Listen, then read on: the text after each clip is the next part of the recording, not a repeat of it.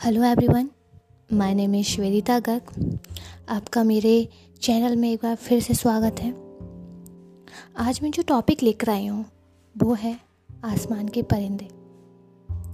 आसमान के परिंदे जब तेज़ हवाओं से बातें किया करते हैं, जब छोटे छोटे पंछी यही सोचते हैं कि वो कब आसमान की सैर करेंगे, कब वो अपने छोटे छोटे पंखों को फैला पाएँगे। कब वो उनके साथ कदम से कदम मिला पाएँगे? उन्हें लगता है ये सब बहुत ही आसान है।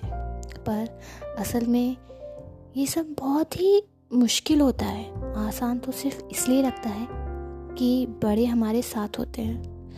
उनके साथ होने से सब कुछ बहुत आसान सा हो जाता है। ऐसा लगता है, मानो मुसीबत हमसे कोसों दूर हो गई है। हमारी यही सोच हमें उनके और करीब ले आती है। या फिर उनसे हमें दूर कर देती है। लेकिन जब हम बहुत छोटे होते हैं ना तो हमें इन सब की ज़रूरत होती है। हमें अपने बड़ों की ज़रूरत होती है। उन्हीं के नक्शे कदम पर हम चलते हैं। उन्हीं के कदमों से हम कदम मिलाकर चलते हैं। तभी तो हमें ये चीज़ें समझ में आती है कि कहाँ हमें घिरना है, कहाँ हमें उठना है, कहाँ हमें किसी से जवाब देना है। तो बस, आज यही है कि छोटे परिंदे। मतलब छोटे बच्चे बड़ों के साय में जितना रहेंगे ना, उतना ही उनके लिए अच्छा है। धन्यवाद।